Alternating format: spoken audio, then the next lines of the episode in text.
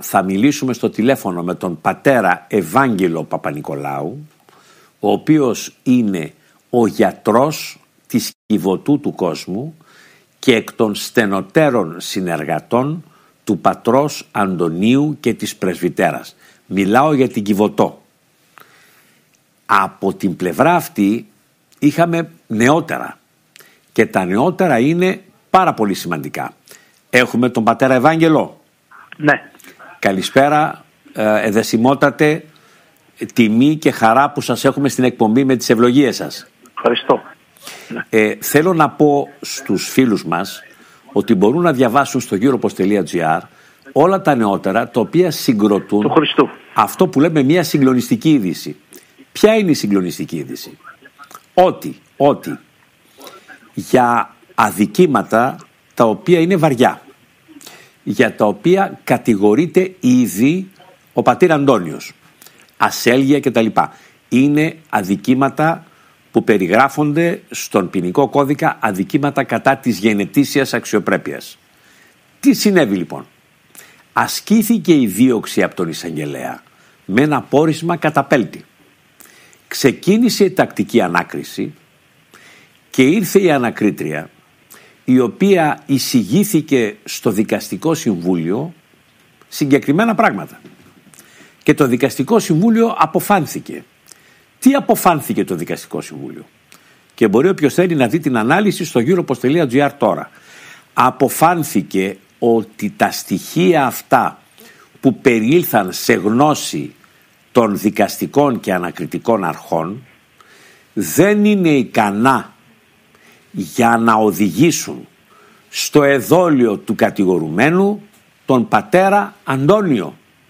Δηλαδή δεν συγκροτούν αυτή τη στιγμή βάση για να πάει κατηγορούμενος και να δικαστεί για σέλγια και άλλα τέτοια βαριά αδικήματα ο πατήρ Αντώνιος. Λοιπόν αυτός είδηση είναι συγκλονιστική. Και τι λέει το δικαστικό συμβούλιο; Τρεις δικαστές. Τι λένε; Επιστρέφουν τη δικογραφία στην ανακριτρία. Λένε ότι αυτά που έχουμε εδώ υπόψη μας δεν μπορούν να οδηγήσουν τον πατέρα Αντώνιο στο εδόλιο με αυτές τις βαριές κατηγορίες. Συνεχίστε παρακαλώ κυρία Ανακρίτρια την έρευνα να δούμε αν θα βρείτε άλλα στοιχεία τα οποία θα πρέπει να τα θέσετε υπόψη μας. Είναι έτσι πατέρα Ευάγγελε, το κατάλαβα καλά; Ναι. Εσείς είστε νομικός έγκριτος. Εγώ είμαι παπάς και γιατρός. Είστε όμως σπουδαίος. Έχω λιγότερες γνώσεις από εσάς, μάλλον πολύ, άπειρο, άπειρο πιο, πιο λίγες από εσάς. Αλλά ως εμπειρία Έτσι. πέρασα κι εγώ επί 1,5 χρόνο την προσπάθεια αυτή γιατί ε, κατέθεσα κι εγώ, κατέθεσαν και τα παιδιά μου, κατέθεσαν και επίσκοποι της Εκκλησίας, καταθέσανε, που αυτά όλα είναι άγνωστα στον κόσμο.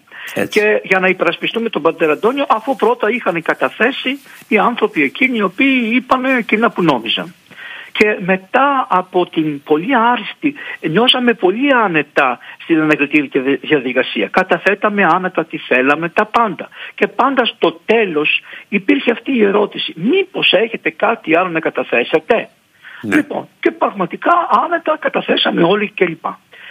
Τελείωσε αυτό, πήγε ο πατήρ Αντώνιος και απολογήθηκε, ε, κάλεσαν και την πρεσβυτέρα και μιλήσαν και μετά προχώρησε αυτό και έγινε αυτό που λέτε εσείς ε, η απόφαση κατά πρώτον να μην προφυλακιστεί. Αυτό είναι πάρα πολύ σημαντική απόφαση διότι γνωρίζετε ότι σε τέτοια αδικήματα εάν είχε αποδειχθεί το παραμικρό θα ήταν προφυλακισμένος. Έχετε απόλυτο δίκιο. Η, η, πρακτική αυτή είναι. σε τόσο σε αδικήματα που στρέφονται κατά της γενετήσιας αξιοπρέπειας, η πρακτική λέει ότι προφυλακίζονται. Ο ένας ήταν 17, ο άλλος 14, τα παιδάκια, αλλά πάντως θα ήταν. Ναι.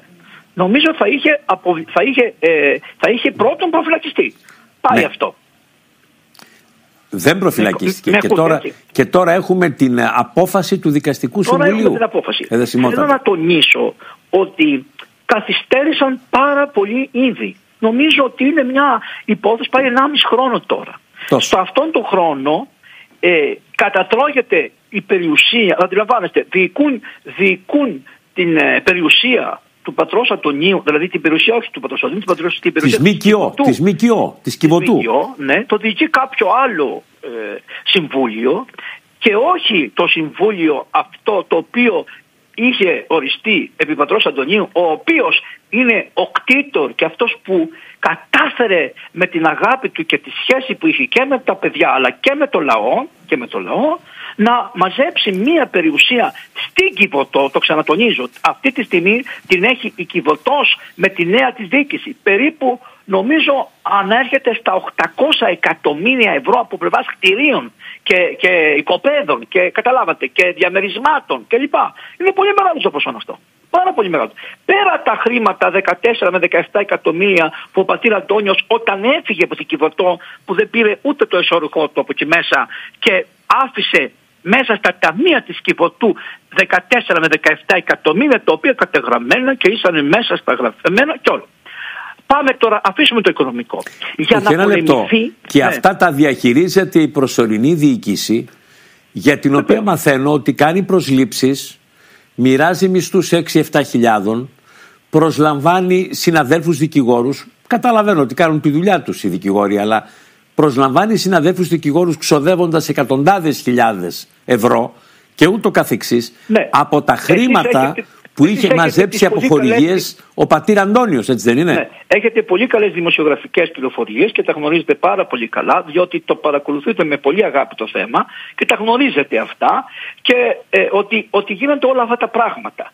Και για να καθυστερήσει το πράγμα, βλέπετε λοιπόν ότι ενώ καθυστέρησε χρονικά, ναι. η κυρία, γιατί ήταν γυναίκα ήταν η ανακρίτρια που πήγαμε, ναι. λοιπόν η κυρία ανακρίτρια τελείωσε τη δουλειά της. Ε, ε, απεστάλλει αυτό που είχε αποφασίσει ε, στο, στο, αυτό που λέτε εσείς τριμερές συμβούλιο, πώς λέγεται αυτό; Το, το δικαστικό συμβούλιο, ναι. Στο δικαστικό συμβούλιο. Καθυστέρησε και αυτό.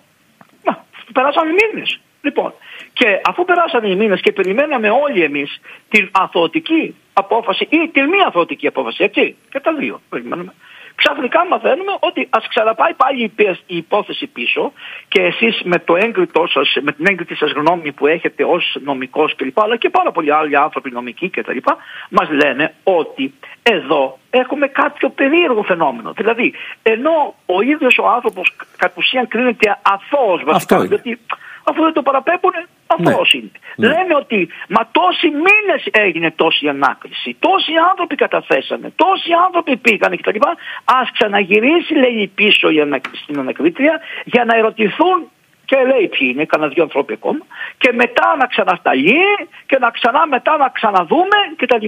Δηλαδή, κάτι δεν μ' αρέσει. Και ξέρετε κάτι, η χώρα, ίσως δεν το καταλαβαίνουν, ε, είπατε προηγουμένως πάρα πολύ καλά για την Ινδία και τις προσπάθειες του Πρωθυπουργού. Αλλά ο Πρωθυπουργός πρέπει να προσθέσει και κάτι άλλο. Ότι στην Ευρωπαϊκή Ένωση η χώρα ε, ψηφιλήθηκε ότι κάτι δεν πάει καλά μεταξύ δικαιοσύνη και κράτους. Μάλιστα. Έτσι δεν είναι κύριε Παναγιώτοπουλο. Είναι γεγονός. Το, το ψήφισμα του Ευρωπαϊκού Κοινοβουλίου εδεσιμότατε. Και έχουμε και ένα άλλο θέμα σε λίγο είναι η εορτή, η, η, η εορτή με την έννοια δηλαδή εμείς είναι η μνημοσιανιακή εορτή. Δηλαδή θα θυμηθούμε, θα θυμηθούμε γιατί οι Έλληνες ακόμα και τα πένθη τους θα θυμούνται ως καταλαβαίνετε σαν μια εσωτερική εορτή μέσα στην ψυχή τους και έναν όρκο ότι θα βρούμε την αλήθεια για αυτή την υπόθεση. Σε, έρχεται ξανά αυτή η μέρα 28 ε, Φεβρουαρίου που είναι η ημέρα των παιδιών που σκοτωθήκαν στα τέμπη. Για να μην πω τη λέξη δολοφονηθήκαν στα τέμπη. Σκοτωθήκαν στα τέμπη. Εντάξει. Λοιπόν, όλες οι οικογένειες έχουν ένα τρομερό παράπονο και από το πώς έκλεισε γρήγορα γρήγορα αυτή η, ο τρόπος στη Βουλή. Δεν ξέρω η εξεταστική πώς λέτε, η εξεταστική. Η εξεταστική, αλλά κυρίως και με το ότι μπατζωθήκανε τα πάντα και ότι η δικαιοσύνη αυτή καθ' αυτή δεν δρά όπως θα έπρεπε. όλοι οι άνθρωποι, εγώ μιλάω με αυτούς τους ανθρώπους, είναι παραπονούμενοι.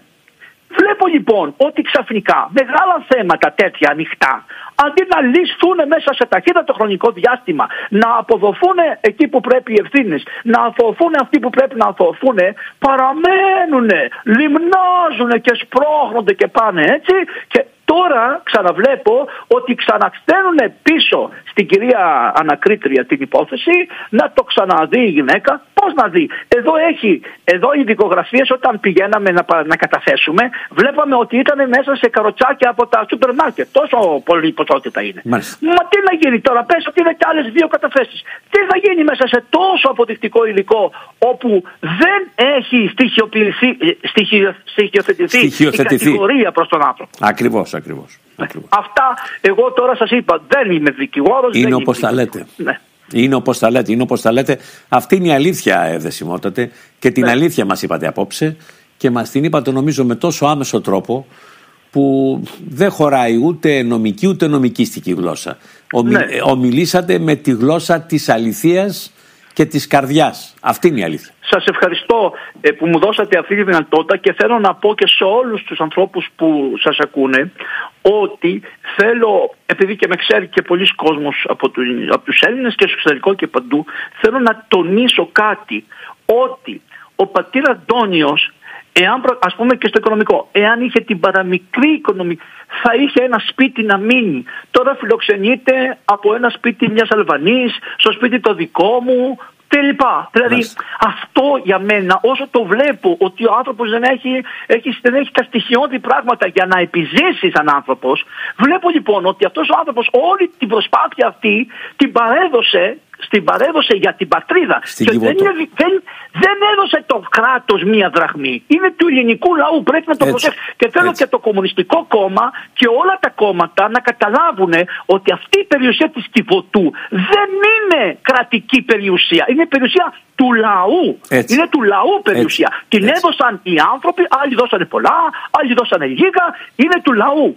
Και ξέρετε κάτι άλλο. Να πούμε και την αλήθεια. Ο πατήρ Αντώνιος πολεμήθηκε από δυο μερικές, κύριε Παναγιώτοπουλε.